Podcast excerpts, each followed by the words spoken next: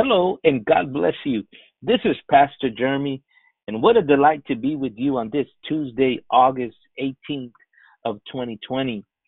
It is always a pleasure, as we always say, and a delight to have our listeners come and to have you join us uh, for such a time like this, and uh, to be able to share uh, out of your time and take out of your time and be able to fellowship with us in the Word of God. We are so excited today. We got the whole crew back, the whole hmm. uh, the whole uh, crew.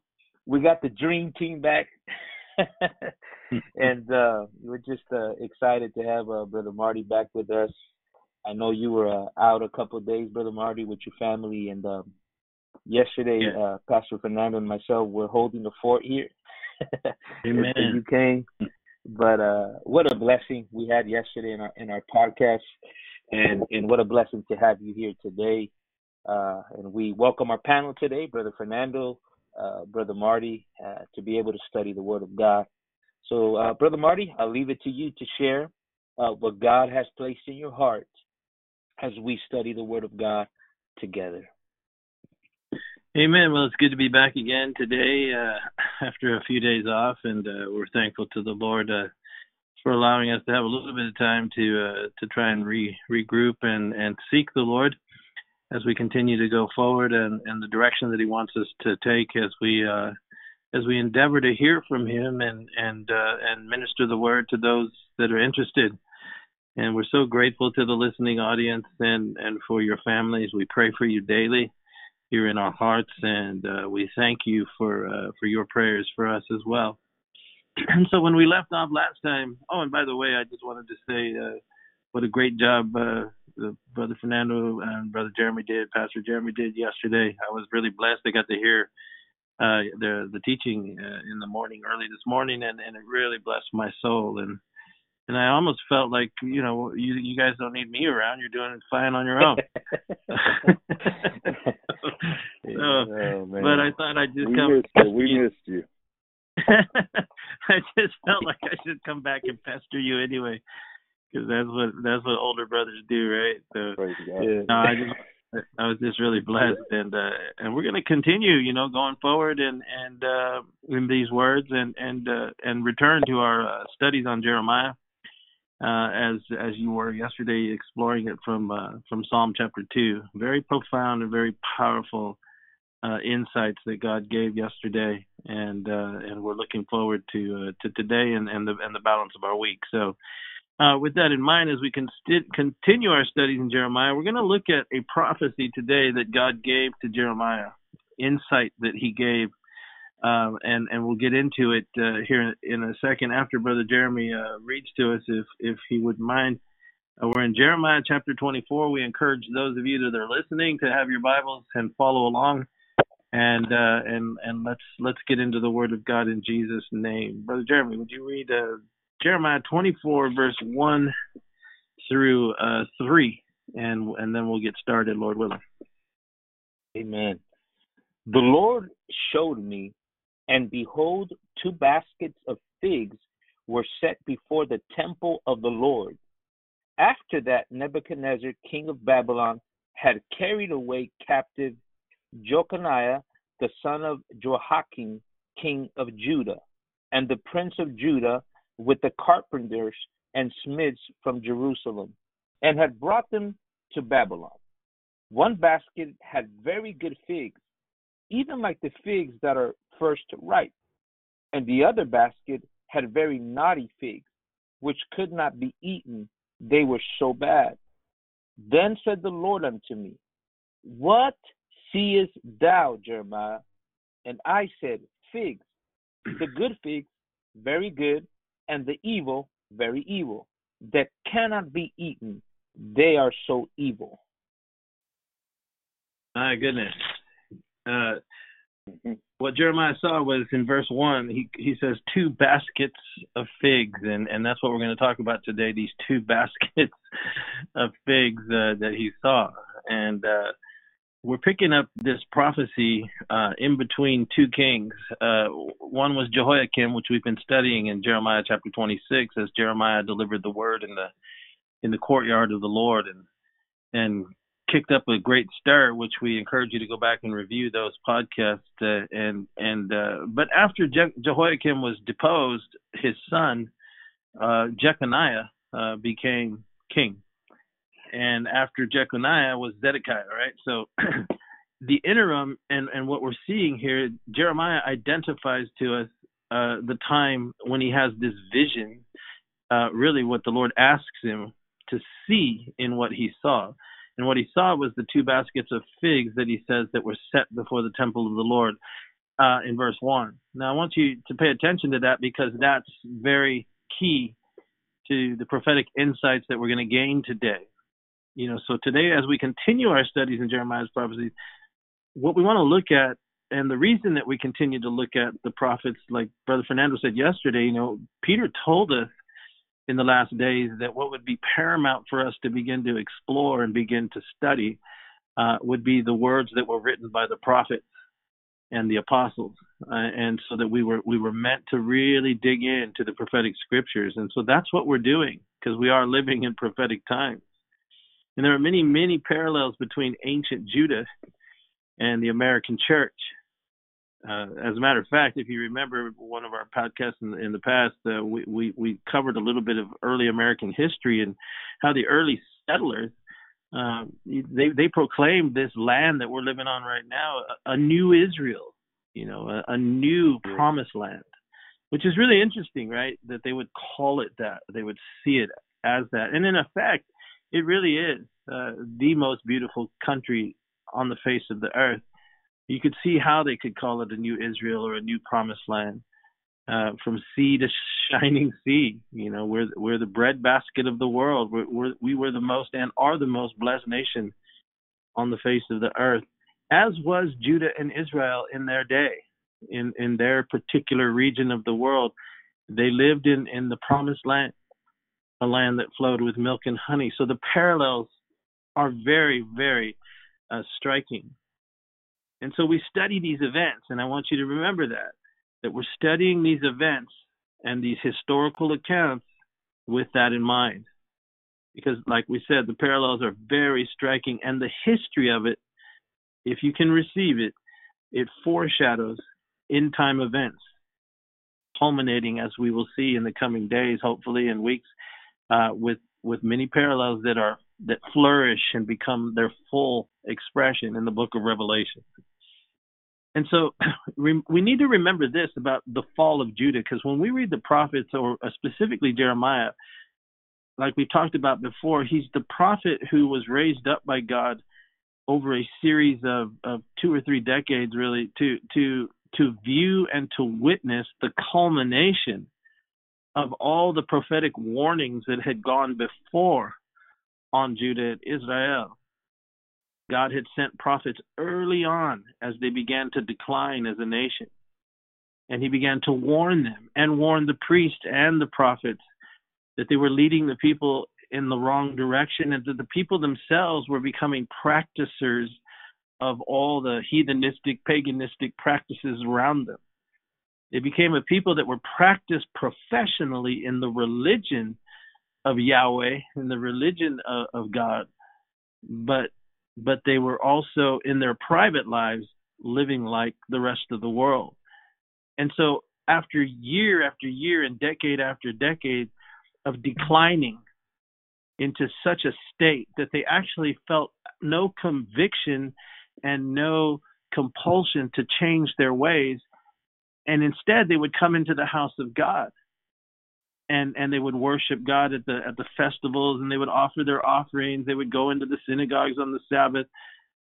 But none of it at that point just as they were beginning to enter in and cross over the threshold where the prophetic time clock for their generation began to tick none of it changed their lives. They were able to come into those those congregations and into those worship services and and feel no conviction. And and as they got closer to judgment the there was an increase and, and an exponential increase of, of false prophets, false priests, and false teachers, a corruption of the political leadership and the religious leadership, a corruption all the way through and through. and as they got closer to, to judgment and the clock of judgment beginning to tick that would ultimately uh, you know end with with the destruction of, of Judah, Jerusalem and, and the burning down of the temple by Nebuchadnezzar, you see an increase of prophets that were false, of of the distortion of the word of God, like Isaiah would say in his day, the people had come to the place where they would say, Look, what we want you to teach us are nice, happy things. We don't want you warning us. We don't want right. We don't want you, you know, bringing a hard word to us. You know, we don't want you to correct us. As a matter of fact, we want you to take away from our eyes the Holy One of Israel. We don't want that standard put before us. And they encouraged their righteous prophets to turn their message. They encouraged the good men of God uh, to to to not be so intense. That's that's the culture that they had evolved into. And so when Jeremiah comes on the scene, it's after those great prophets had gone before him and had warned of, of this impending judgment if they didn't turn from from from following the ways of the world.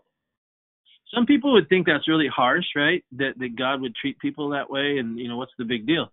But but we we tend to for, we tend to forget that that it, you know these were a people that were brought out of slavery. There was no nation like them on the face of the earth.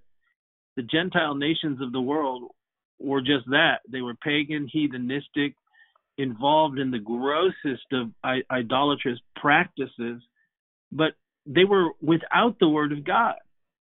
They knew of him, but they didn't serve him. You know, they were they were they were us. That's who we are. That's who we were before we got saved. We were just Gentiles in the world and without God in the world until we we accepted the Lord Jesus Christ as our Savior and became part of the family of God, grafted in, the Bible says in the book of Romans chapter 10 and 11, into the olive tree, into the uh, the Israel of the Bible. And so what we see here now is that these people are dealt with in this way by God precisely because they had the light of the uh, of the gospel of their day. They had the Torah. They had great prophets like Isaiah and Hosea. And in in Israel's case, they had Elijah and Amos and go down the list, Micah, Joel, you know, Zechariah, Haggai, all these great prophets. But when Jeremiah shows up on the scene and when God selects to bring him forth, he would become a unique prophet because he would be the prophet who would witness the prophecies that had gone before him come to pass in his time and mm-hmm. upon his generation. Jesus described it as the generation of his wrath. When God selects a generation out of the course of human history and and lays the sins of of of the history up till that point upon a particular generation almost as if they have flourished now and become the full expression of rebellion, uh, coupled with the inability to reach their hearts anymore, for their hearts, their minds, and their behavior have created calluses between them and the influence of the Holy Spirit. And that's where they find themselves. And so when we read these prophecies of Jeremiah, what we were actually seeing is the prophet to whom God raised up in the midst of the judgment that was to come, and he would see the fulfillment of the words that, that the prophets of old had, had given. And in the midst of not only having those prophecies fulfilled, which would come to rest upon their generation, leading with their captivity and their destruction, he also received prophecies bringing precision and word in the midst of judgment unfolding. This is an important thing to understand because, as we said earlier, as they got closer to the ultimate judgment, where they would be led captive and those that remained would be destroyed and the temple burnt to the ground. You see an increase of powerful false prophets rising, multitudes of them. But you only right. see one Jeremiah, one Habakkuk, one Uriah. These were other prophets at the same time, Jeremiah being the most prominent of them. And so, what are you saying? I'm saying just what Jesus said. In the last days, what we would witness would be many false anointed ones, many false prophets arising. And claiming many things in eh, but they are they're actually interjected and this is very interesting because they're interjected into a culture that is on the brink of judgment to further the deception. And while their numbers grow the true prophets of God decrease to where it's only a handful. And so Jeremiah is one of those prophets and he was raised up at this time to witness the fall of Judah to witness the fall of Jerusalem and to witness the destruction of the Temple Mount itself and and the glorious temple uh, of David. You know, he he's the one who designed it. Solomon built it, but I like to call it David's temple, really. But that's that's for another day. So, with that in mind, you know, understand that the fall of Judah it occurred over a 22 year period. We've already been discussing in our previous podcast the king Jehoiakim, who came. He rose up after a, a, a brief period of national, what appeared to be a national awakening or a national revival under King Josiah. Josiah would die on the fields of Armageddon. And then, then there would be an interim king, and then would come Jehoiakim. He was installed, as we've talked about, by Pharaoh Necho II who came down and and uh, and and through his military campaigns ended up capturing Jerusalem and installing Jehoiakim as a king. As long as he paid tribute and taxes to Egypt, uh, everything was well. But in the in, in the in the wings when this began to happen, uh, there was a new power that was rising, one that would be symbolic uh, and and a foreshadow for our time. That would be Nebuchadnezzar and the Babylonian Empire. He was in the wings. He was rising. But when Jeconiah took power, all the uh, the the good things that King Josiah, his grandfather, had done before him, all the removing of the altars, all the removing of the false idols, all the cleansing uh, of the nation of Judah as a whole, he he went back and reversed course and began to pollute the nation and lead the nation back into the same level uh, of debauchery as his uh, great great grandfather Manasseh had done so many years before. And so it began when he ascended the throne from the time that Jehoiakim ascended the throne until the ultimate destruction of the temple, Jerusalem, and Judah itself. It was only going to be a 22 year period. Jehoiakim reigned for 11 years, followed by Jeconiah, which, which this prophecy references Jeconiah, followed by Zedekiah. Now, what's interesting about Jeconiah and why we're going to focus on that in the next few moments here is because Jeremiah identifies that he had this vision. Could you read that again, Brother Jeremy, in verse 1, 24 1? Yes. The Lord showed me, and behold, two baskets of figs were set before the temple of the Lord. After that, Nebuchadnezzar, king of Babylon, had carried away captive Jeconiah the son of Jehoiakim, king of Judah, and the prince of Judah, with the carpenters and smiths from Jerusalem, and had brought them to Babylon. So, I, so Jeremiah is identifying this particular vision that he saw. Uh, basically, it wasn't a vision. He actually saw these two baskets of figs and where they were set, which was before the sanctuary or before the Holy of Holies. Uh, and the holy place and the Holy of Holies, that, that's the temple. That's actually the word for sanctuary. But then he identifies it that it's after Nebuchadnezzar had carried away captive Jeconiah. What's interesting about this is that Jeconiah, after Jehoiakim had been killed, he was installed as the king, and Nebuchadnezzar came down. His rule and his reign, that is Jeconiah, was only uh, three months and several days. It was it was less than four months, maybe three and a half months, maybe three months and a week, somewhere in there. There's a little debate, but no more than three and a half months this is important. Put it on the shelf in your thinking, cut and paste it. We'll come back to it because it's important to understand because we're going to see if if you'll follow along with this. Those of you who've been following our podcast, you're you're used to this kind of thinking now, how the Spirit speaks. But that's an important thing to note that a, that that a captivity occurs, and and and Jeremiah identifies another time period. He, he, he speaks of baskets of figs. Those two things are clues to us as to the times and the seasons when these things occurred.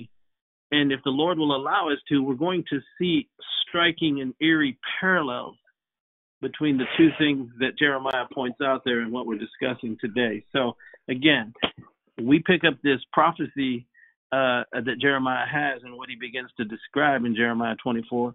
Uh, in between the the fall of Jehoiakim, the rise of Jeconiah, the carrying away captive by Nebuchadnezzar after a three month and a week time period of Jeconiah's rule, and then the transfer over to the final king, which is Zedekiah, whose whose rule would also be just one decade and a year until the absolute destruction would finally come.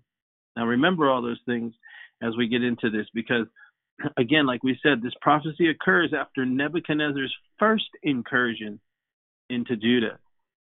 It resulted in Jeconiah and the people being carried away, carried away captive into Babylon. Now, these are very interesting points to note. And, and if we are seeing parallels, uh, then, then we should see them here prophetic parallels, metaphors uh, between Judah then, and is it possible we can see the same pattern occurring in the American church in America now? Now let's consider this, and we're going to date some things. Remember what Jeremiah said. Could you read that again, Brother Jeremy, in verse 1? Yes. The Lord showed me, and behold, two baskets of figs were set before the temple of the Lord.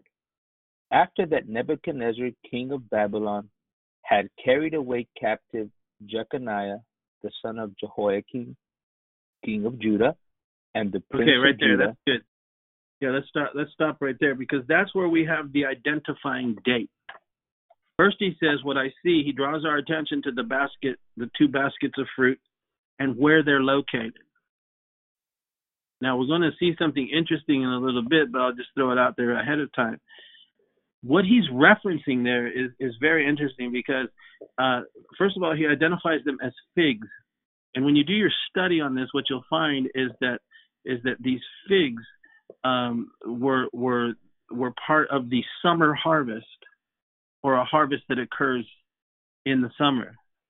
And so, when he talks about the baskets being set before the temple, they represent an offering to the Lord, or an offering, a first fruits offering of the summer harvest. And the summer harvest gives way into the major feasts, the final feasts that occur in, in, the feasts of Israel and why they're important, we'll explore in a second. So when he begins to see this, this summer harvest of figs, he first then draws our attention that when he saw them was after that Nebuchadnezzar, the king of Babylon, had carried away captive Jeconiah, the son of Jehoiakim. That's another identifying uh, little piece of the puzzle there.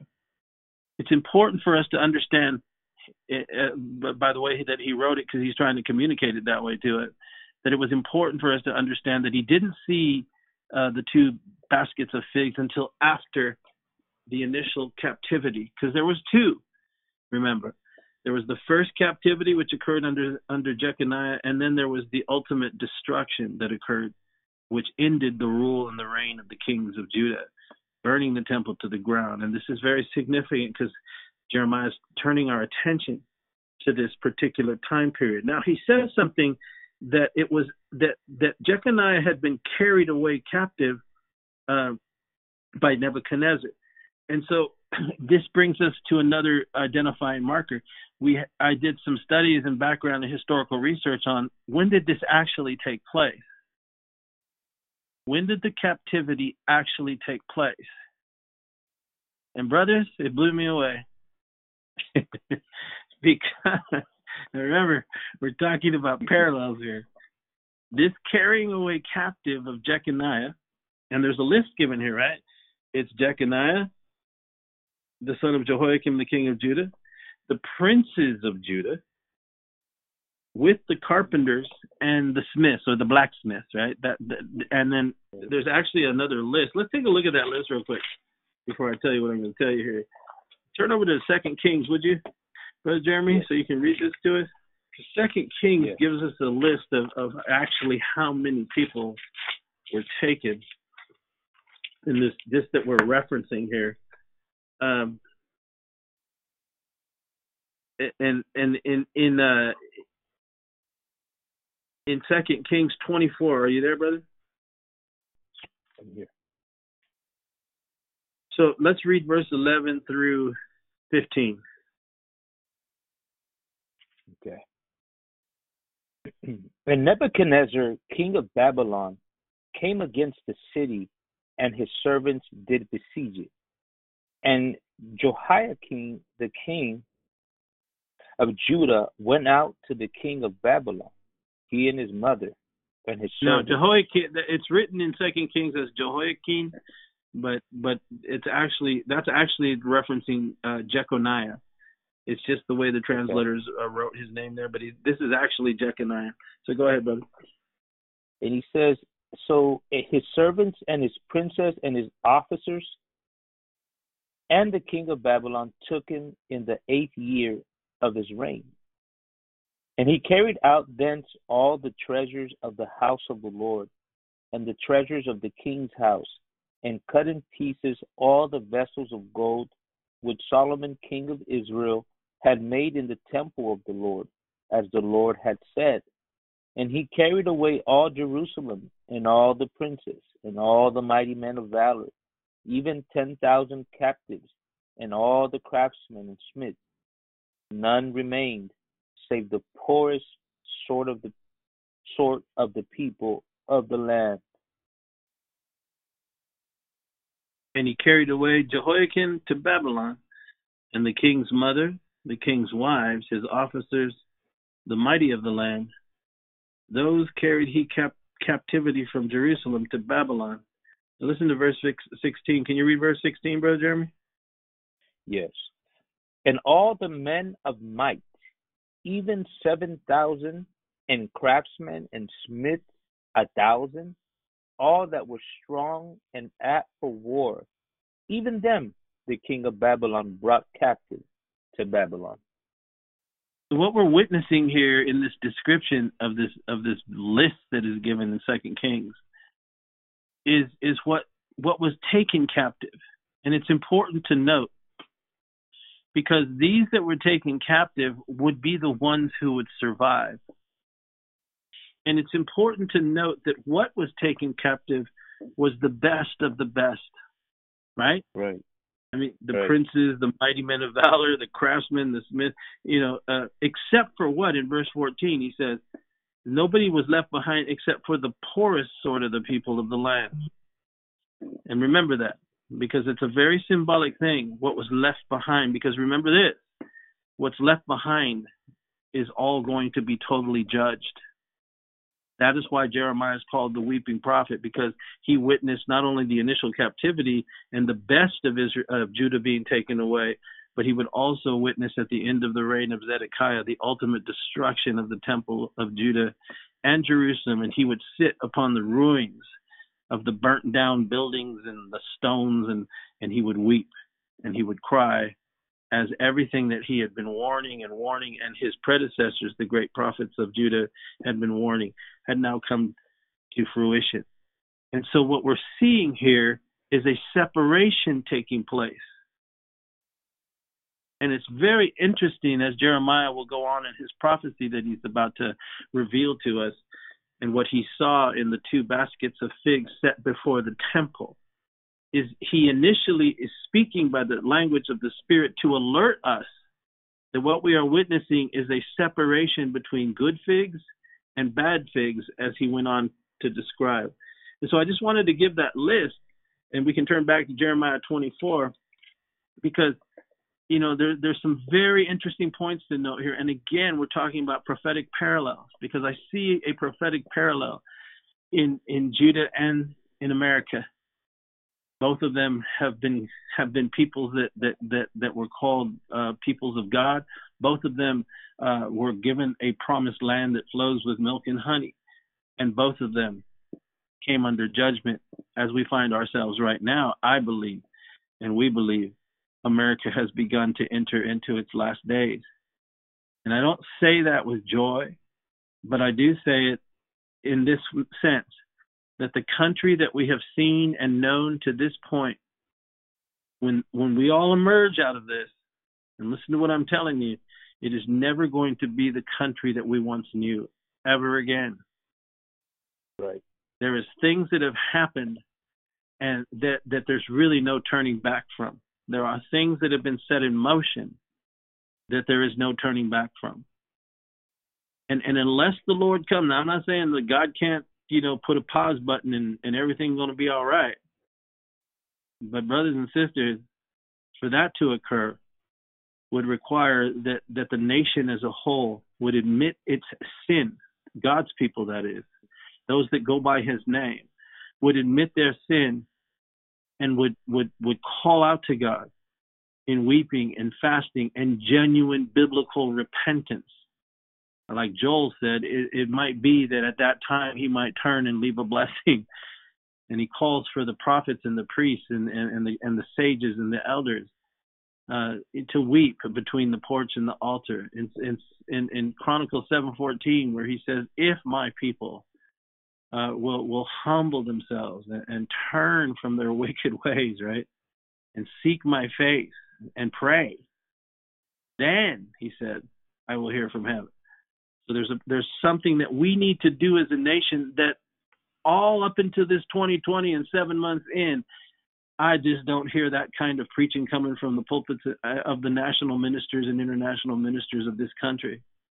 As Brother Fernando and Brother Jeremy so uh, beautifully uh, expounded on yesterday, that the preachers are wishy-washy. They're going from one idea to one dream to one vision to to one concept to another, but none of them have the word from the Lord. Because right. and this is this is indicative and this is a signal and a sign to us that we have come into this place, like we talked about earlier, just before the judgment, the ultimate judgment that came upon the nation, uh, the increase of false prophets and, and false anointed ones, those that were claiming to be the servants of God and that they were falsely so, it, it grew exponentially, and the true became incredibly rare. So that the only accounts we really have in the scripture are, are, are people like Jeremiah, Urijah, and Habakkuk. I mean, really, of this time frame three in the face of thousands. Very similar today. Uh, okay, so let's go back to, and, and, look, and you guys jump in anytime you want. Now, this is we're going back to Je- Jeconiah now because uh, his captivity occurred in, in Jeremiah chapter 24 1. As I did uh, research on the history here, his captivity occurred uh, according to, to many scholars, both both uh, both Gentile and Jewish scholars, it occurred on on the 10th of Nisan. Does anybody remember anything about the 10th of Nisan? Think about it. Uh, I'm thinking Esther. Well, that's true too. Yeah, that occurred in the same season.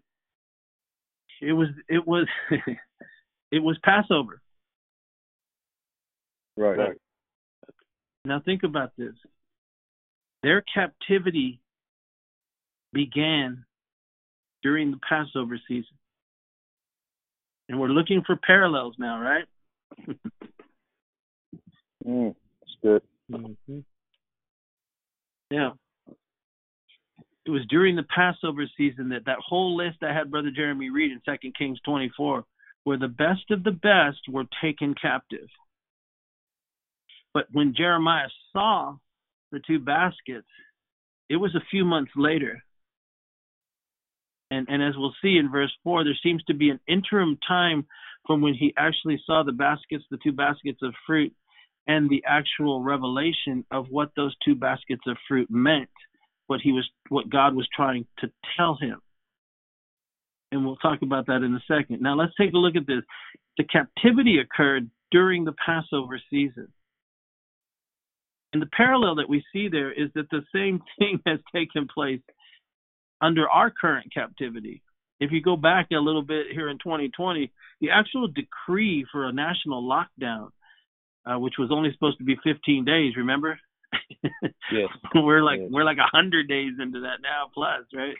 But right. But it actually occurred at the onset of, of, of, of the Easter or Passover season. Right. Our captivity and the parallel is there. But let's take a look at this. Understand, this is important to understand who this Nebuchadnezzar is for for for matters of our of our prophetic studies here.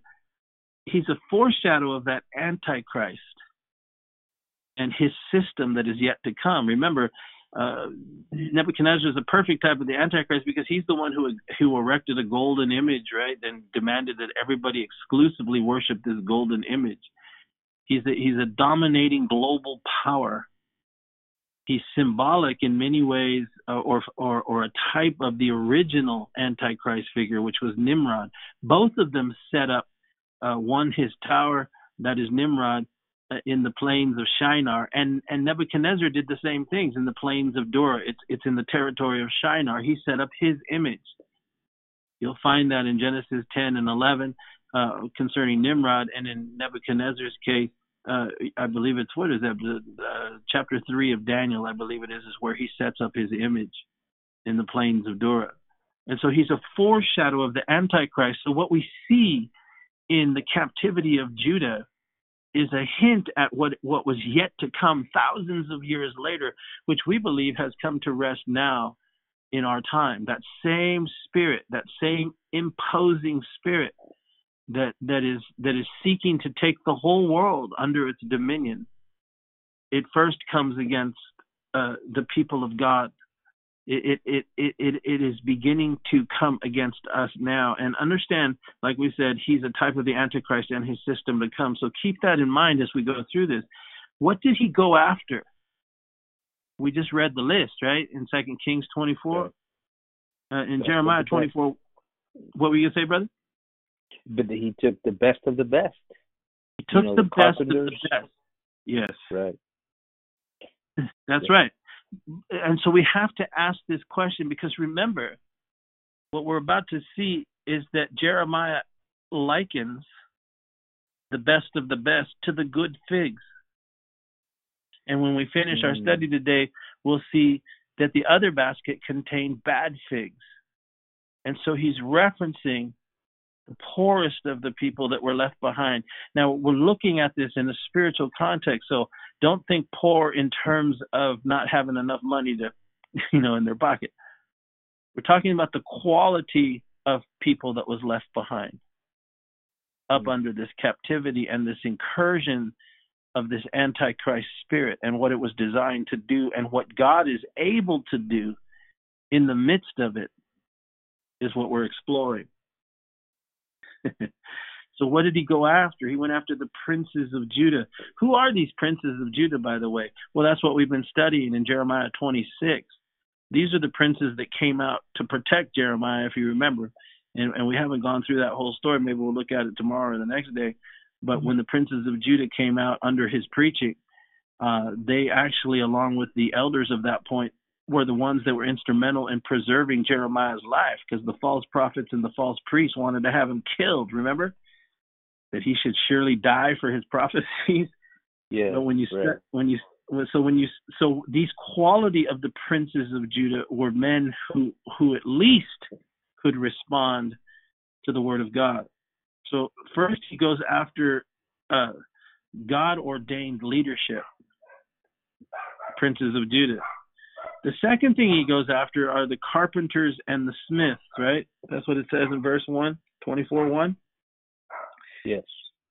He takes the leadership, he takes the carpenters and the smiths, and we know there's a whole other list of people that they were the best of the best.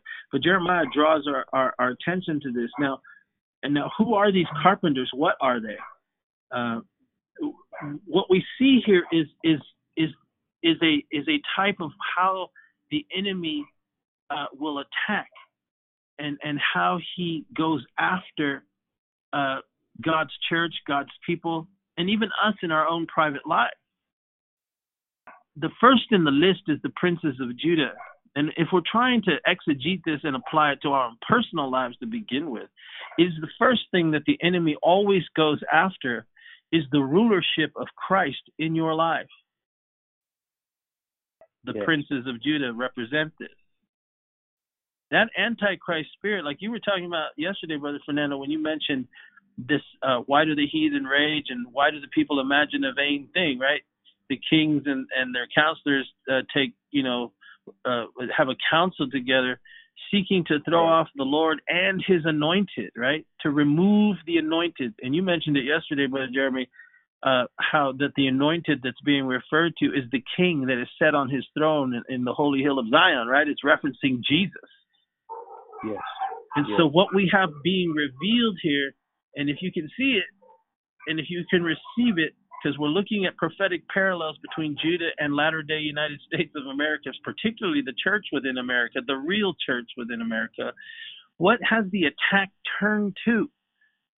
What are we seeing rising? What is what is the effect of this spirit that has overtaken the nation the the the the, the rioters you know the crazy ones that are out there looting burning they're going after the authority of, of, of, of, the Lord Jesus Christ. It was the first declaration of their leader. Those of you who've been paying attention to the news, was that he he relegated the Lord Jesus Christ to a white European, right? He began mm-hmm. to attack Christ. Yes. And it's always the first thing that the spirit of Antichrist goes after. And what he's gone after in this country right now is the authority and the rulership just like Nebuchadnezzar in the days of Judah, first in the list that Jeremiah points out, he mentions the princes of Judah. Jesus is of the tribe of Judah. David was of the tribe of Judah. Mm. Jesus is called the son of David in the Gospel of Matthew, son of Abraham. And so, what we see here is a very interesting thing and something that we can individually look at and focus on. That the first thing that that spirit of the enemy seeks to go after is is is that that symbol of the rulership of our own lives, which is supposed to be Christ Jesus. He tries to bring him and remove him out of the scene, to take the authority away uh, from the people of God and the house of God. The second thing he removed was the carpenters. Why? Um, Head, brother you know, I just wanted to say something about leadership too. Uh, Jesus would begin his ministry at the age of 30, right? And yeah. we see throughout his ministry that he was he they wanted to kill him uh you know finding ways to see if he you know how he would uh fail in word or or something like that and these attacks did not happen at the end of the of his ministry it began the moment he began his ministry. Mm-hmm. They tried, they began to try to kill him. They began to attack him. So this wasn't something that he experienced towards the end of his ministry. It just got worse. But we see that from the beginning of his ministry, you know, Jesus was attacked. And so I just wanted yeah, to make that parallel, you know, with well, what you're yeah. saying. Yeah, I can, I can see that. I mean, you know, in, in a sense, that's you know he presents himself as king, right? I mean, and that's the first thing they do is try to uh, remove him as king. You know, uh, when he came and and and and uh, I mean, he was heralded as the Messiah, which was tantamount to being called the King of the Jews. And so, yes, right. absolutely. Uh, but here, as again, don't lose sight of what we're talking about here. We're talking about this initial captivity, because Jeremiah isn't even discussing the baskets of fruits yet, right? He simply states what he saw set before the temple, and then he goes right in to uh, identifying Jeconiah and that whole list that you read in Second Kings chapter 24 of the best of the best. What do they represent? Just to cut to the chase, and the parallel, the prophetic parallel, parallel that we're seeing, is that the best of the best of God's people have found themselves under captivity right now, and they're going to yes. stay there. they're going to stay there. It's not going to end with that. But as we go on in this, what we what we could conceivably be witnessing, brothers, because Jeremiah identified two baskets of fruit. One were good, one were bad. It is conceivable that what we're witnessing up under this intended incursion of the spirit of the age, of the demonic spirit of Antichrist that's flowing across the world right now, is that God, in, in essence, is moving by his spirit to separate in the midst of it the best of the best from the evil and unedible, so to speak, right? The good figs and the bad figs. Because remember, the captivity that took them away actually became the very thing that preserved them. Right. Are you hearing? Right. because the destruction came on who was left behind. Right. Not who was taken captive. Right. That's good. Now listen. wow. How we look at what we're going through right now is vital. And that's what Jeremiah was beginning to express in Jeremiah 24. He starts by making a a distinct difference between two baskets. And then when he begins to see, I know where I'm going, so I'm just laughing. then he begins to make a distinction between the good and the bad figs as we go on this uh, second and third verse. But but he starts identifying his reflection. Right, I saw two baskets of figs, and they're set before the temple. Why this is important is because of what we talked about earlier. When do you present figs before the Lord? It's called first fruits. There's two kinds of first fruits. There's the first fruits of Pentecost, which is a feast that we celebrate, right? Or the church celebrated. But there's also the first fruits of the figs, and they occur in the summer. They are the they are the the, the figs that begin to ripe from that which was sown earlier in the year, and they present it before the Lord. It's a marking of the conclusion or the leading up to the conclusion of summertime. And I don't want to get too far ahead of myself here, but then it followed by that first fruits or the presenting of the first fruits of the figs in front of the temple comes the successive feasts, the Feast of Trumpets, the 10 days of awe, the Day of Atonement, which then gives gives way to the Feast of Tabernacles. so, so anyway, so so what Jeremiah is trying to identify to us is that when he begins to unfold the meaning of the captivity, which are the ones who are going to be preserved, the best of the best, and when they return, as he goes on, we're talking prophetic parallels here, they're going to return to a new Jerusalem, a rebuilt Jerusalem. But I'm getting ahead of myself. oh, my goodness. All right, so listen. So his reflective process began in August. Mm. Right. Yes. Yes. What, what month are we in? August. Uh huh.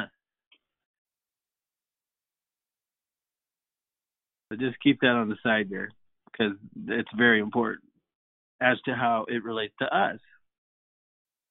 Because the question's being haven't we said this to each other over the last month or so as summer began?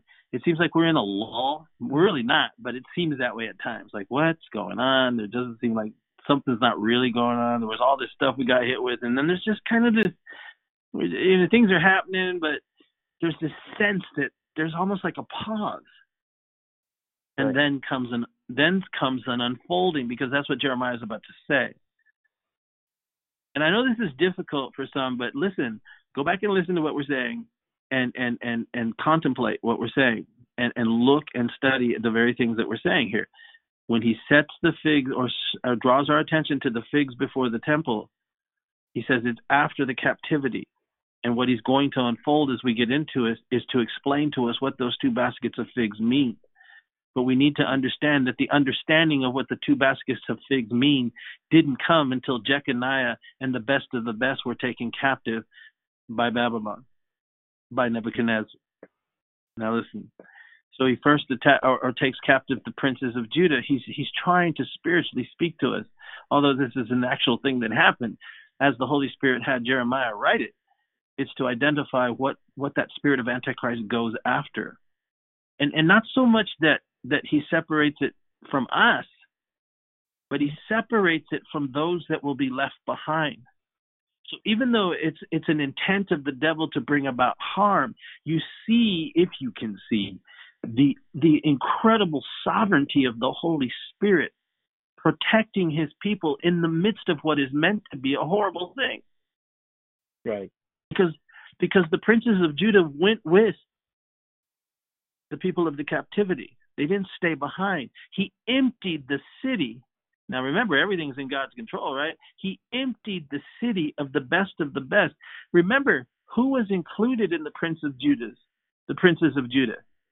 People like Daniel, people like Hananiah and Azariah and Mishael. You mentioned Esther. Mordecai was one of the princes of Judah. Ezekiel was one of the princes and priests of Judah. These all were removed in a captivity in order to be preserved.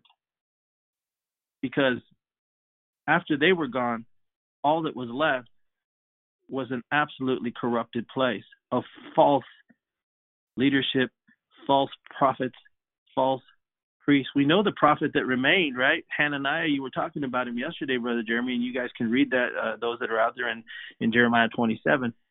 That false prophet who was preaching to everybody that that that captivity that had taken place was about to be overturned, right? And they were going to return. Everybody's going to return, and we're going to have this great awakening, this great revival. Nebuchadnezzar is going to be defeated. That's what they were saying, right? That's that's the kind of quality of minister that was left. Wow. Any thoughts so far? are you still listening? Amen. Good stuff. okay, now listen. So we got the princes that we could go on at length about the princes of Judah. But don't forget, you got Daniel, Ezekiel, Mordecai, Hananiah, Azariah, Mishael amongst them. Which are what, what what is this saying? Let me just throw this out there. This captivity we're under, it, it, and and what we're seeing in the parallels, it, it it seems and appears to be the way Jeremiah is writing it. Is what he was saying was that God was going to remove those who wouldn't attempt to resist it they right. under right? They understood something that it had to be. I mean, time was up. In other words, you know what I mean? I mean, it was over. Yes. It was just a matter of time from now, where the ultimate judgment would come. But there's this brief period where the best of the best come under a captivity, and what looks like a terrible thing was actually what God would say about it. Would you read us verse six uh, or verse five, brother Jeremy, of twenty four five? What did God say about the captivity? The he's thus saith the Lord, the God of Israel, like these good figs, so will I acknowledge them that are carried away captive of Judah whom I have sent out of this place into the land of the uh, Chaldeans for their for good. what? For their, their good. good. right? Yes. yes. For their good. And I will set you know, my I, eyes. I will set my eyes upon them for good. Go ahead, brother Jerry. You know, I, I'm trying to put myself in the place of all these false prophets and the people. It looks and please help me with this word, unfathomable. yes. That God would be speaking through Jeremiah, because Jeremiah is pretty much telling telling them, stay where you're at. You know, you know, uh, go. You know, uh, you're gonna be captive, but God is still gonna build you up. He's gonna. He's not gonna destroy you. You know, and yes. it's like that's not the that's not what they're hearing. it's That's like what? False prophets, like whoa, whoa, whoa, whoa. What are you saying? Right. You know, the God yeah. that I serve delivers, and He's gonna come and and and stamp on these Babylonians and blah blah blah. But but He's telling them the very opposite of what they are listening to. That's why I, I, I wrote this down. What you just said, brother Marty, and and you said be. You, you said it actually, and, and brother Fernando brought this yesterday. On uh, the last Tuesday, you exhorted the, the church and said, Be careful who you are listening to. Yes. Be careful who you're getting your information from because it can very, very well lead to your destruction. And and what Jeremiah, what God was asking to of the people through Jeremiah was pretty much telling them, you know, stay on that captivity. I will prosper you in the midst of that. I won't pluck you. My he's goodness. telling them he's telling them almost encouraging them, be not afraid of the king of Babylon, whom yeah. you are afraid. Because they were in fear, right? Because he says, I am with you to save you and to deliver you from his hand. I will show right. mercy in the midst of this captivity that's coming, church. Praise God. God is speaking to us right now, church. Uh, you that are listening, I know what's coming, and it, it doesn't sound pretty, but God is saying, "I will have mercy upon you." Praise God. But don't listen to these false prophets that are tell you that another awakening is coming, that there is revival and and blah blah blah. But you were telling us about what these Bethel people were doing and and setting up camps over there in Portland and seeing this as a new fresh move of God. Baloney. Yeah. Yeah, they're. I think they're in their 83rd day of protesting and looting, and and they they almost killed a young man the other night. You know, they're burning stuff yeah. down. They're fighting against the. I don't think their revival is having too much of an impact right now in Portland, but that's for another day, right? But but you're hearing it. That's exactly right, brother Jeremy. That's exactly what the Spirit of God is saying. So we think in this story. And if the parallel and the pattern is holding true, then it's quite conceivable that what God is telling the best of the best, his people, is recognize that the time has come. You're not going to be able to resist Nebuchadnezzar and the system. It's coming. It's begun. And if you try to resist it and you try to fight against it, you're not going to be along very long. You're not going to be around very much longer. I'm trying to protect you. And I'm trying to protect you by revealing my word to you. In other words, you know, this actually happened to them. I mean, they were carried away to Babylon, but we're talking about the spirit of it. We're talking about the yeah. metaphor of it. We're talking about the pattern of it. Because in essence, the whole world is coming up under the dominating spirit of the Antichrist and his system. That's what's driving these people right now. That's what's happening around the world. Our focus, for the purposes of our study, has been on the United States of America and the church within it, and how Jeremiah saw the church of his day was separated into two different baskets, both of them being presented before the Lord, only one of them being acknowledged by God as the ones that he will set his eyes upon for their good and that what's actually taking place by all that was being imposed upon them was an inability to engage in all the things they had engaged in before, but they submitted to it, and and subsequently, in the few years that were ahead, what they would witness would be the destruction of those who resisted, all the false prophets, all the poor of the people, so to speak, poor in spirit, poor in, in, in fellowship with God, poor in the way they conducted their lives, and a leadership that was going to lose its life. And we'll get into that in a second. But understand, again, this first captivity included some of the most godliest people in the world that the world had ever seen Daniel, Ezekiel, Mordecai, Hananiah, Azariah, Mishael. Why? because God was taking the good figs, if you will, away from the bad figs. But he was including amongst the good figs, hallelujah, his real prophets, so that the people who would go up under this and would recognize this wouldn't be left alone without ministry or ministers that had the heart of God. Hallelujah. Hallelujah. Hallelujah. Glory to God. Hallelujah. Oh. oh. Hallelujah. so the parallel, right? The the American church and and and America's current captivity. And like we talked about earlier, it began in force during the Passover season, during the Easter season of March and April, just like Jeconiah and all those that were carried, the best of the best that were carried away captive. Their captivity took place at the same time frame as ours has. Ours has taken place at the same time as theirs has, and we're looking for prophetic pattern and parallel, applying the same God who's the same yesterday, today, for and forever, with the same way that He will act throughout history. And it's quite possible. What makes what we're going through different is a Nebuchadnezzar-like system is arising. We've always had you know, judgments and victories and so forth and so on, but we have never in the history of the world seen the entire planet be affected as we're watching it right now. Oh, you can talk about the old world and you can talk about history, you know, throughout Europe, or you can, but you still have a segmented experience that's only recorded in the historical na- narrative by by the scholars throughout the generation.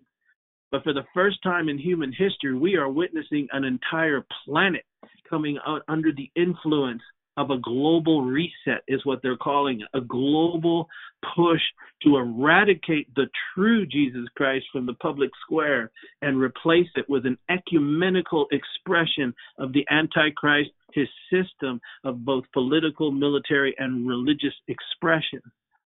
And God draws our attention to his people and says there's two classes now, and what appears to be something crazy is actually my my spirit preserving the best of the best.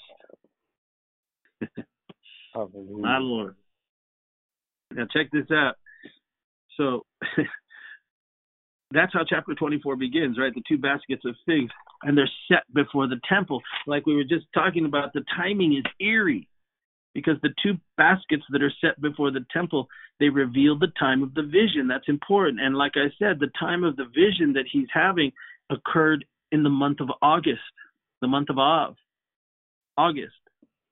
And so i'm saying and i know this might be out there for some people that if we are being carried in the spirit to pay attention it's just ironic to me that what god is beginning to reveal like he did to jeremiah in the month of the of august the same is happening now. We need to uh, uh, uh, uh pay attention to something now because th- that's happening at the same time as it did then. Why? Because there's there's feasts that are coming, very prophetic feasts that are upon us. The Feast of Trumpets, the 10 days of awe, the Day of Atonement, and then the Feast of Tabernacles. It's quite conceivable that the timing of all this is telling us something that the, the fulfillment of these feasts are about to begin. They're just ahead of us. And Jeremiah began to see the distinction in the month of August. After the captivity, he began to understand. It occurs just before, like I said, the Feast of Trumpets, the 10 days of awe, the Day of Atonement, the Feast of Tabernacles. And some of you might not know anything about that, but we'll discuss it either to you know tomorrow probably we'll get into it a little bit more, Lord willing. And remember, it was only a three month period of Jeconiah when this occurred. It was a very short time, one that uh, rescued, in essence, the people who would be protected from the eventual destruction of Judah, Jerusalem, and the temple. They came under judgment, but it was for their correction. Remember, they were all being corrected the good and the bad. You know, it was a judgment that they were carried away, but that was for their good, God said, right? That's what we read in verse 5, Brother Jeremy. Can you read that again? Yes. 24 5? Yes. Thus saith the Lord, the God of Israel Like these good figs, so will I acknowledge them that are carried away captive of Judah, whom I have sent out of this place into the land of the Chaldeans for their good. For their good. what that you know to the to the untrained Gentile mind that just uh, how could that be? But God is talking to people who understand what He's saying, and what he, when He says it's for your good, they they hear like like we know now in the scriptures that that no chastening right or no correction appears to be a happy thing right? Uh, like paul said i think is paul wrote it or, or james wrote it. it sounds like james but i think it might have been paul. But he said that but if we're being corrected we're actually being received as children of the most high god.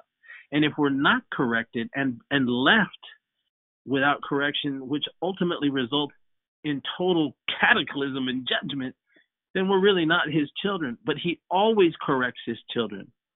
With the exception of Daniel and, and Ezekiel and, and those godly few that went with them, all the people, in some sense, even though they're called the best of the best, all of them had been living in a compromised way. There were idols, there were things they were participating in.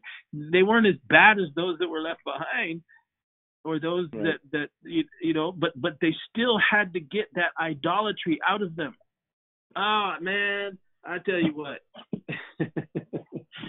ah, Lord help me. Listen, that's what's happening. He's taking his real church and he's trying to correct us right now.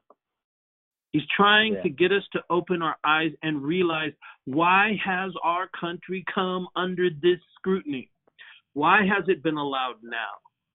And what is happening and what you are witnessing, if you have any spiritual quality about you, is a separation between the real and the false. And the false is wrapping itself in some pseudo uh, Christian, uh, almost idolatrous patriotism in the American flag and it's running around identifying itself with political parties and it's trying to, you know, assert its rights and it's completely blind to the fact that what God is actually saying and what he's actually doing is trying to correct his people. Yes. Those who resist, they're going to be left behind. Notice what he said in verse 5 He took them out of this place, he removed them from the whole culture of it. And it's an act of his correction. See, they were preserved and would become the ones a generation later who would return to the New Jerusalem. They would be let out. It's a, it's it's a type of, of, of the rapture of, of coming into you know into our promise. But when they came out, brothers, never again will you read of national paganism, heathenism, and idolatry of the captivity. God got it out of their system. Oh, come on, mm. somebody. Mm. He's coming for a glorious church. He's trying to, to remove the idolatry of their heart because he loved them. They weren't so given to to the horrible, you know, darker things, but yet they had things that had to be corrected. And that's why he sent Daniel and Ezekiel and Hananiah, Mishael, Azariah with them so that they would have a, they're, they're symbolic of uh, of a pure word of a prophetic word. Not only that man daniel would have insights of of everything that had to do up until the second coming of the lord. See you don't hear what i'm saying but i pray the spirit of god tells you because that's what's happening right now. We're being corrected. God's children are being corrected and they're beginning to have an inkling that that might be what's happening to us. The other half and i throw myself in the us because I know in whom I have believed and I know what he's saying. So, you know, I'm not trying to say that in pride or anything, but let me tell you something. I've got some, you know, I've got some bruises on my behind, I tell you what. and I've needed them over the years. But but he, he, he does that to, to rid us of the things that are hindering us from being the kind of people that he will give a heart to know him. That's what he goes on to say in verse 7, right? I'm going to give them a heart to know me what he's talking about there is when this is all said and done, my church is going to be completely prepared to enter into a new Jerusalem and and the heart that I will give them will be free of idolatry, free of corruption, free of, of, of sinful imaginations, free of, of hidden practices that are hindering me from flowing into their life in the fullness of the capacity that I desire to reveal myself to them. And because I love them so much, in the midst of this judgment, which is much more complicated and further involved than we've ever comprehended, I'm going to keep them up underneath this. I'm going to take the best of the best of them, including prophets who can give them light and understanding. And I'm going to bring them under the correction of my hand so that when I'm done with them, they will be that glorious bride. They will be the preserved, and they will be the ones that I plant and will not pluck up. They will be the ones that I will build up. They will be the ones that I will bring again to Jerusalem. Only in our case, it's going to be that new city, the new Jerusalem. My Lord. Hallelujah. What was going to be left behind, what would be left behind is symbolic of that compromised church, right? They're going to come under this judgment. Right. It speaks of separation, right?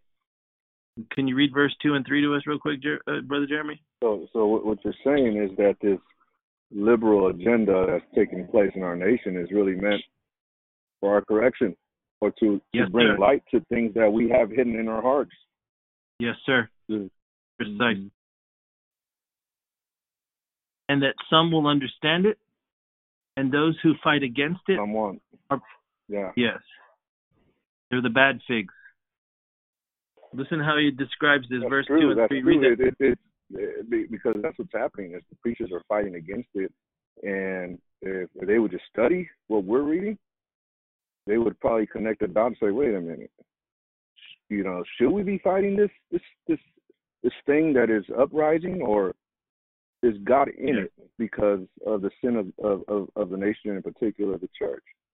You know, but what what are they doing? You know, they're they're they're grabbing arms or getting arms like right? and they and and they they they they're cutting off ears, right, so to speak. But uh, yes, what what was supposed to happen to Christ was, was he was supposed to go to the cross, right? But Peter oh, was unaware of that, right? Yeah. and, he, oh, and he was resisting the very will of God. Gonna, we won't have nobody left come- in this church, brother. I told you. It's just gonna be us three. So you can say that But these preachers guys- are under the spirit of Peter right now, right? That's right. And, Some, and, and they're some and they're are. yeah, yep. Most. yeah. Yes. See, they, they they could not conceive. Judah could not conceive, like Brother Jeremy said. It was unfathomable that in their hmm. thinking, in their distorted thinking, it was unfathomable that God would ever judge Jerusalem, ever let anything bad happen to His temple, ever bring His chosen people, right, under judgment. No way Yes. couldn't happen. We're we're his favored. Oh my God, it sounds just like us today. You know, mm. that, that's that's what that's what that that that's what that's what what half the church because there's two baskets, right? Half the church can't get their mind around it right now. What they don't understand, what we're beginning to see quite possibly, is that it's begun. A captivity is well underway, and and and and and that the prophetic time clock has begun. It's ticking. I'm not setting dates. I'm not saying we're in the tribulation or anything like that, but we're headed there. And it could very well be we're we're we're we're, we're approaching the the threshold of it. We're in the begin. We're definitely have for many years, and, and it's been increasing. Have already entered into the beginning of sorrows that Jesus talked about, the birth pangs. But we're in between there somewhere, and and that, and that's why that's why Jeremiah wrote it the way that he did. Because read verse two and three, would you, brother Jeremy? Yes. As we hurry here. One basket had very good figs, even like the figs that are first ripe, and the other basket had very naughty figs, which could not be eaten, they were so bad.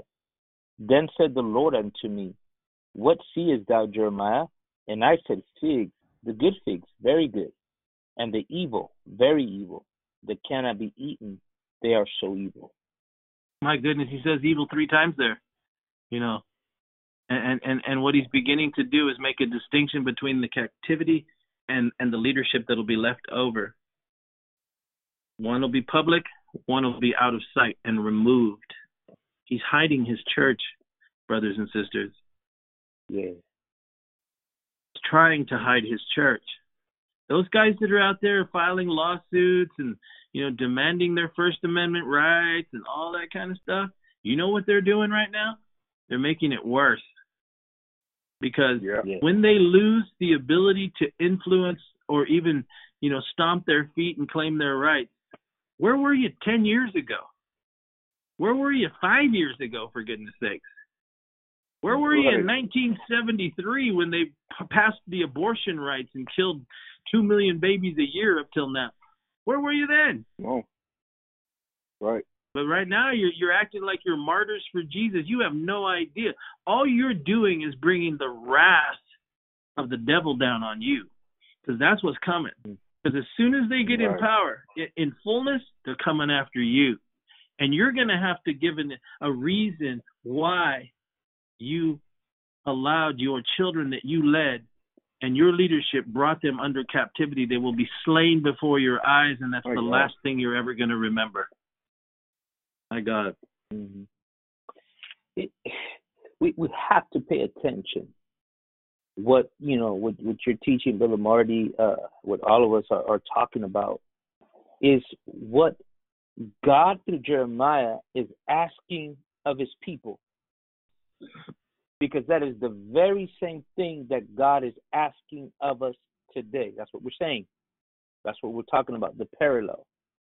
Pay attention to what God is asking of his people.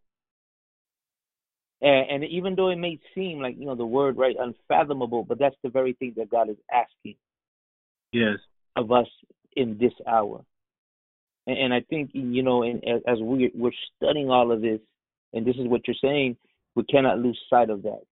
Because if if if the parallel fits here, what what Jeremiah is saying, and we're we're making a parallel to what's going on today, God is asking the same thing of us in this hour. So is God? So we have to ask ourselves: Is God telling us, just like you guys are saying, to go fight for our rights, or, or to open up our churches? Is that is that what we're we're fighting for, so that we can have you know concerts or whatever? No. He's preparing us. We are in. It's not going to happen. It's already begun. It's it's started already. We are in these exact days here in America. So I just wanted to say to you that are listening is pay attention to what God was asking uh, through Jeremiah of the people to do because it's the very same thing that he's asking of us in this hour. So I, I just wanted to point that out. Amen. And that's right, brother. And that's why Jeremiah goes on in verse 4. Can you read verse 4? Again, the word of the Lord came unto me saying. All right, so he says again. So so what he's hmm. revealing here is the first thing I saw were two baskets of figs. We've identified the time frame. It's August. It's when the figs are harvested and they're presented before the Lord. It's a type of two churches being presented up under captivity, up under the spirit of, of foreshadow of the Antichrist, Nebuchadnezzar, and the and the global system of Babylon, the Babylonian Empire of that day and, and, and that's what he first sees. But then when he says, Again the word of the Lord came unto me, he's literally indicating that he saw the baskets first, he saw the separation. He began to recognize the figs as being good and the others as being evil, very evil. He says it three times. And then it's like there's a pause. And then comes the revelation of what it is that he's been meditating on because really that's what's been happening to us again remember he identifies it as the time that jeconiah and all the good of the best of the best were taken captive as being Nisan, because that's what that's what we talked about. It, it was during the Passover season, the Easter season. We're looking at parallels, and and it's not until several months later in August that he begins the unfolding of what he saw um, what it means. And so it, it indicates that a period between the, the the the the Passover or Easter season and up until the end of August, there was there was a time of contemplation in there by the prophet that culminated in this in this symbolic discussion of two baskets of fruit because what he's talking about is he sees a basket of good fruit now understand that that it's it's it's after the captivity. So what God was speaking to him about was the fact that the good fruits are all in one basket and the bad fruit figs are all in another basket. God was trying to tell his prophet, I have separated, I've begun the process of separating that which I am bringing to myself, my true church, the best of the best. We already went down that list of who these people were and the bad. And so what is happening as we parallel it prophetically, is a separation is taking place right now in the body of Christ. The real from the false. And so after he begins to see that, he begins to understand. And then he tells us in verse 4 again, here comes the revelation. Now read that to us, verse 5 through 7, because the first thing, again, as we've discussed, that he says, Now I get it. And he begins to explain what God is saying in the midst of the captivity.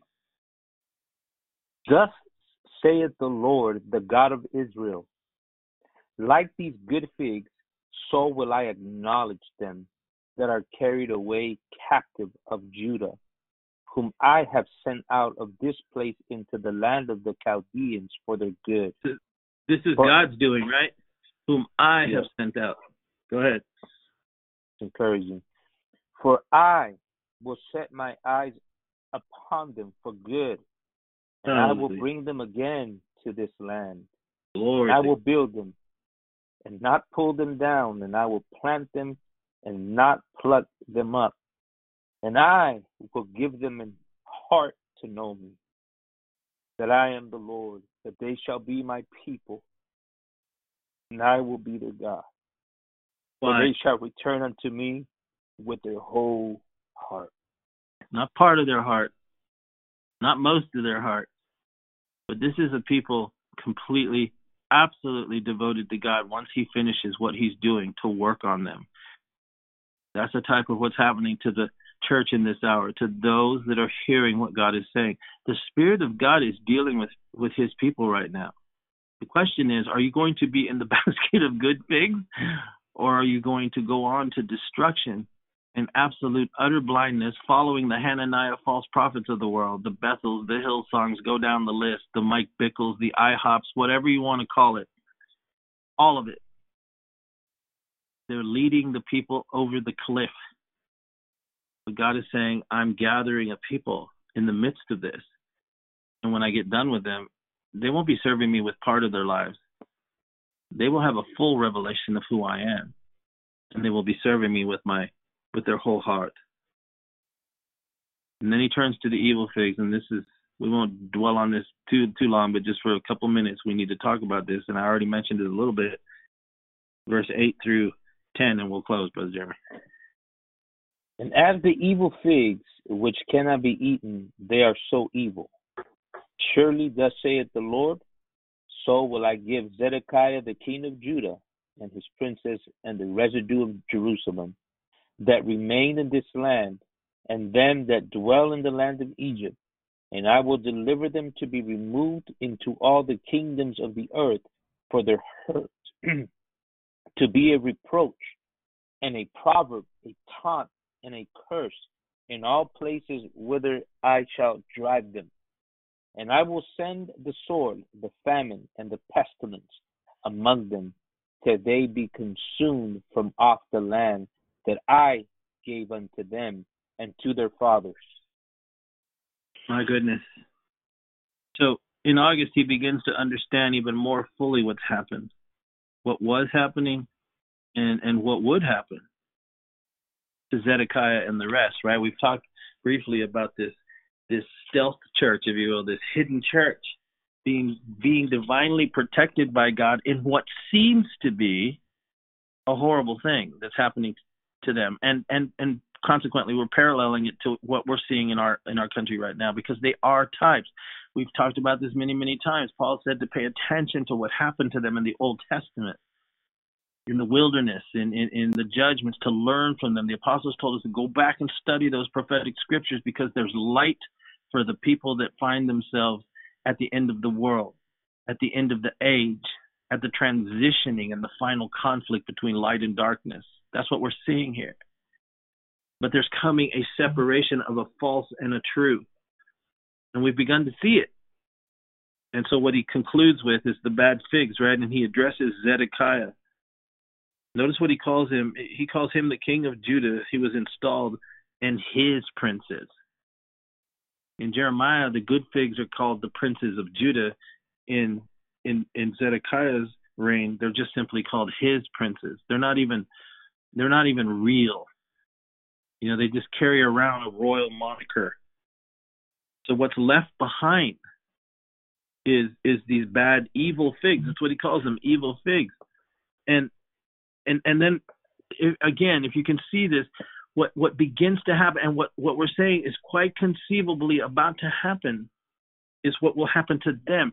What I'm telling you should be encouraging to the true body of Christ because God seems to be indicating a a a, a, a, a divine protection even in the middle of being surrounded by a Nebuchadnezzar antichrist imposition of a global state which is which is broken forth on our planet even now.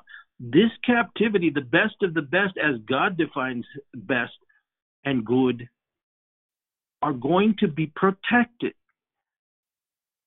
And and and what's being weeded oh this is scary stuff but i mean what's being weeded out is the false that remains in jerusalem in judah in the temple. But it's not going to stay that way he says, I'm going to deliver them in verse 9 to be removed into all the kingdoms. Well, how's that a parallel, Brother Marty, for our time? What this seems to be indicating is that they're going to be brought out into that Antichrist system and integrated fully into it. And it's for their own hurt and and what should have been a reproach is what I mean what should have been a a a, a blessed church is now a corrupted church and now it's going to become nothing more than a reproach a proverb a taunt a curse in everywhere that they'll be scattered.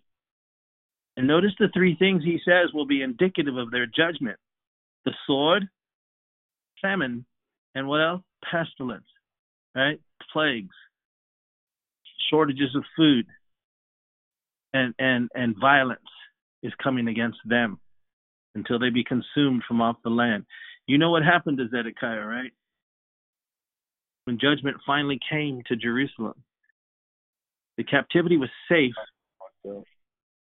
right? Mm-hmm. But they took Zedekiah and his children and they dragged them before that Antichrist. Yes. And, and he slayed his children right before his eyes. And then they burned his eyes out and put him in chains. Yeah. And so the only thing that he would ever remember is what he did. He, he prefigures that in time corrupt leadership and the children that they have led to the very place that we find ourselves in right now. And they will be judged. And the last thing that they will remember is watching what their false and corrupted leadership led that flock that they were entrusted with because they did not understand the times. They did not understand what God was doing. They were so far away. They kept preaching revival and prosperity and reject this whole thing that's going on. But they didn't have character equal to what they desired, which was a move of God and a deliverance of God. They refused to repent. And all that was left, all that they had done, all that they had produced, was slain and will be slain before them. God is going to clean his house. And the horror of it all is that the Zedekiahs in this hour, that's the last thing they're going to see. And then they will be led captive in a sense, they will be in chains the rest of their life, lamenting what they failed to do, and it'll be too late. But God's people, He promised, that's what Jeremiah was saying, the good figs. He says, I'm going to bring them to my land. I'm going to bring them to that new Jerusalem and a glorious temple that would be built by my son, right? Listen, Jeremiah had this vision and this understanding was given to him in the month of August. I'm just dramatic enough to believe that that's why God is revealing this word to us in the month of August. but what's really symbolic, right, is that after this first fruits of the figs in the month of August comes the feasts, the Feast of Trumpets, the 10 days of awe, the Day of Atonement, and then the Feast of Tabernacles. And quickly, I'll just say this the blowing of the Feast of Trumpets, it was meant to be a, a, an alarm to those that were in the field that that that the harvest was coming to an end. And what they were doing in the fields they would blow these trumpets all over Israel. And it would signal that the harvest was coming to an end. And it would let the people in the in the field that were harvesting it would cause them to work harder. Because they only had a limited time to bring in a harvest. This all happened around the August late August early September and I think what God is telling us and telling you out there, we have but a short time, whether it's a several months or a couple years, I don't know. I just know it's short.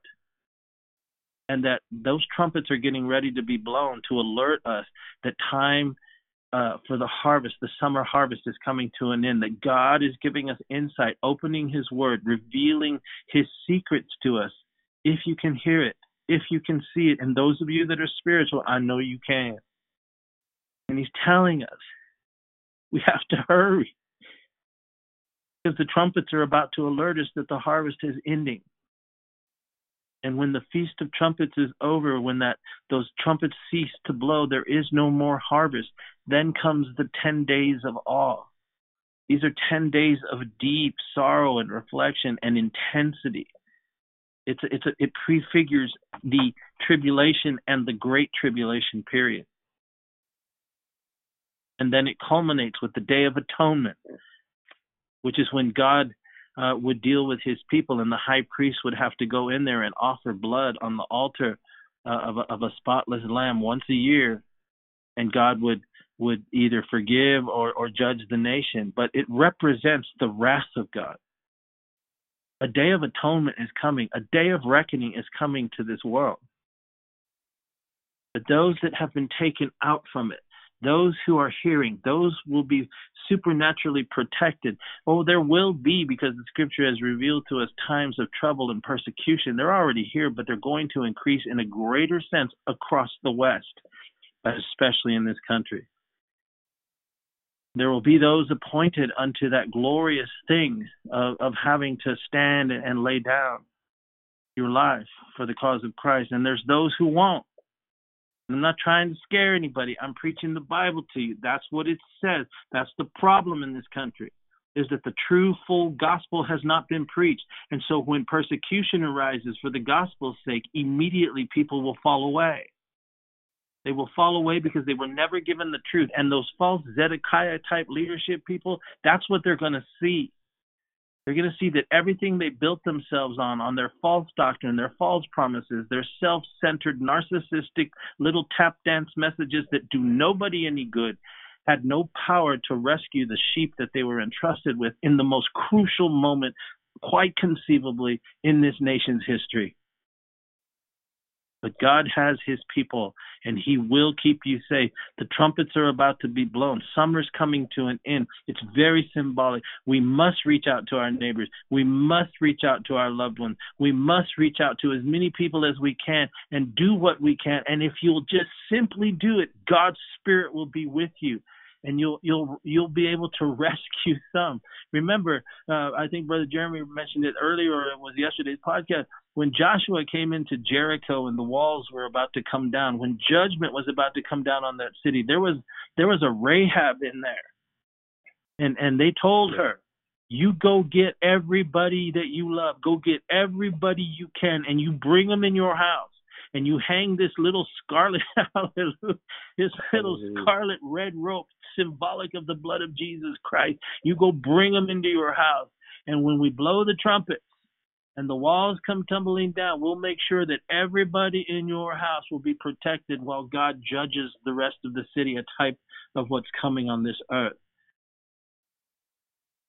Go get them and bring them into your house, child of God. God will be with you. God will be with you and he will give you favor. Life and death is at stake here. I know this is heavy.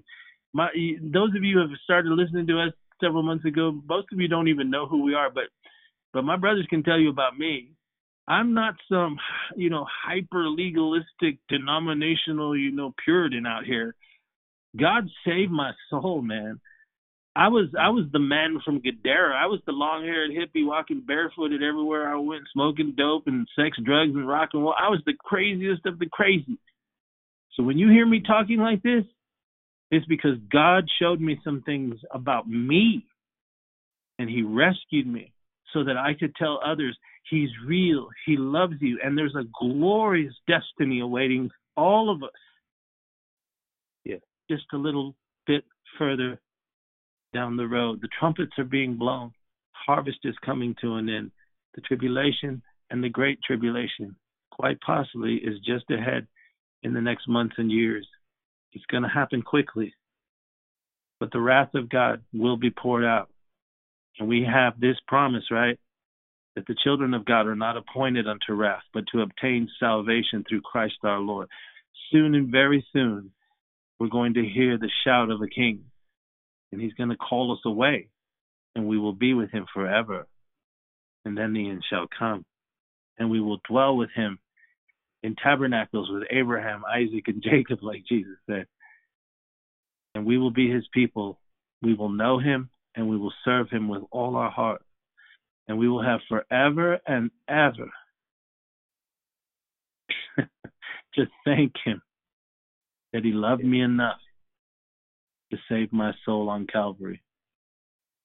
And he purchased my redemption in his precious blood. We were not redeemed with corruptible things as silver and gold, but with the precious blood of the Lamb. So hurry, church. Do what you got to do. Jesus is coming soon. We love you, and we'll see you tomorrow, Lord willing. Brothers, any thoughts as we close? Powerful. You know, like these like these good figs, so will I acknowledge them that are carried away captive of Judah, whom I have sent out of this place. Let's continue. Let's continue to be obedient to the word of God. I believe God has spoken in a mighty way today to the hearts of those that are listening. And uh, keep this word inside of you. Study it and, and go into the book of Jeremiah. God is speaking to us. We pray that you have been blessed today. We pray that uh, you have received something from the Lord today. I know you have if your eyes and your ears were open. And we pray that you join us tomorrow as we continue to study, uh, I believe, the book of Jeremiah. May God bless you. May God keep you and keep looking up.